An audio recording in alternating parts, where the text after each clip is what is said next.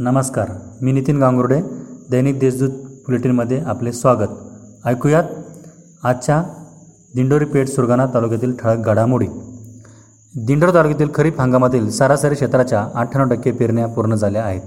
त्यामुळे शेतकरी आता उसंत घेत आहे रब्बी हंगामातील खडतर प्रवास करून बळीराजाने खरीप हंगामासाठी आपली कंबर कसली होती? खरीप हंगामातील पिके घेताना मोठी कसरत करावी लागली होती. पावसाने लहरीपणा दाखवत अगोदरच्या काळात दडी मारली तरी ऑगस्ट महिन्यात बऱ्या प्रमाणात पाऊस पडला.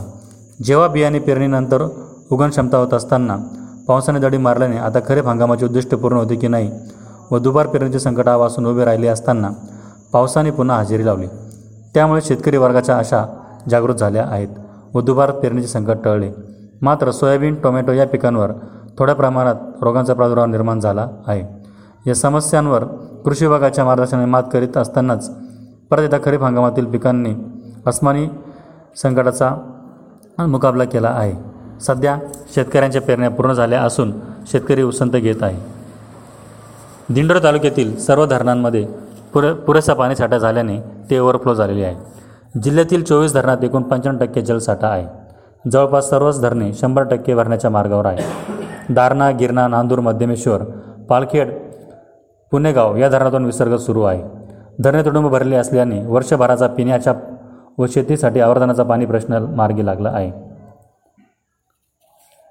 नाशिक जिल्हा हा धरणाचा जिल्हा म्हणून ओळखला जातो. यंदा मात्र जून व जुलै महिन्यात पावसाने पाठ फिरवल्याने जिल्हावासियांची चिंता वाढली होती.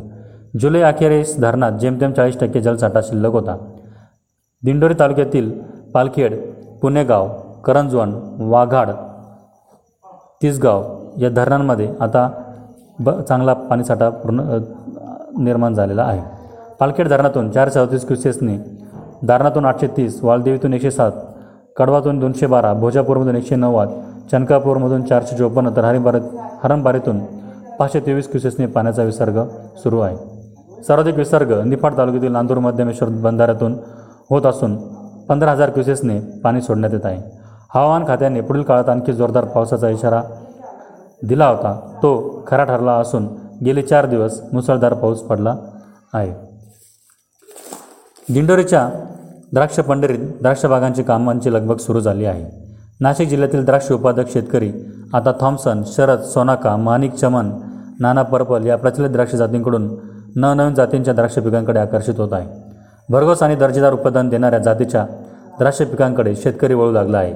रोगांना लवकर बळी न पडता सदृढ द्राक्षमाल निर्माण करणाऱ्या सुधार seedless Sonaka super R K Sonaka S S Sonaka या नवीन द्राक्षांच्या जातींच्या द्राक्षांचे डोळ आणून कलम करण्यासाठी द्राक्ष उत्पादनाचा कल वाढला आहे.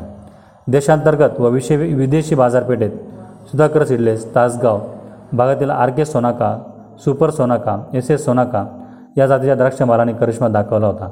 या पार्श्वभूमीवर द्राक्षाच्या डॉगरेजच्या हुंडीवर कलम भरण्यासाठी दर्जेदार व निर्णयाक्षम उत्पादन देणाऱ्या द्राक्ष बागेच्या काड्यांचा वापर करण्यासाठी द्रा जिल्ह्यातील आणि दिंडोरी तालुक्यातील द्राक्ष उत्पादकांचा कल वाढला आहे. दिंडोरी तालुक्यातील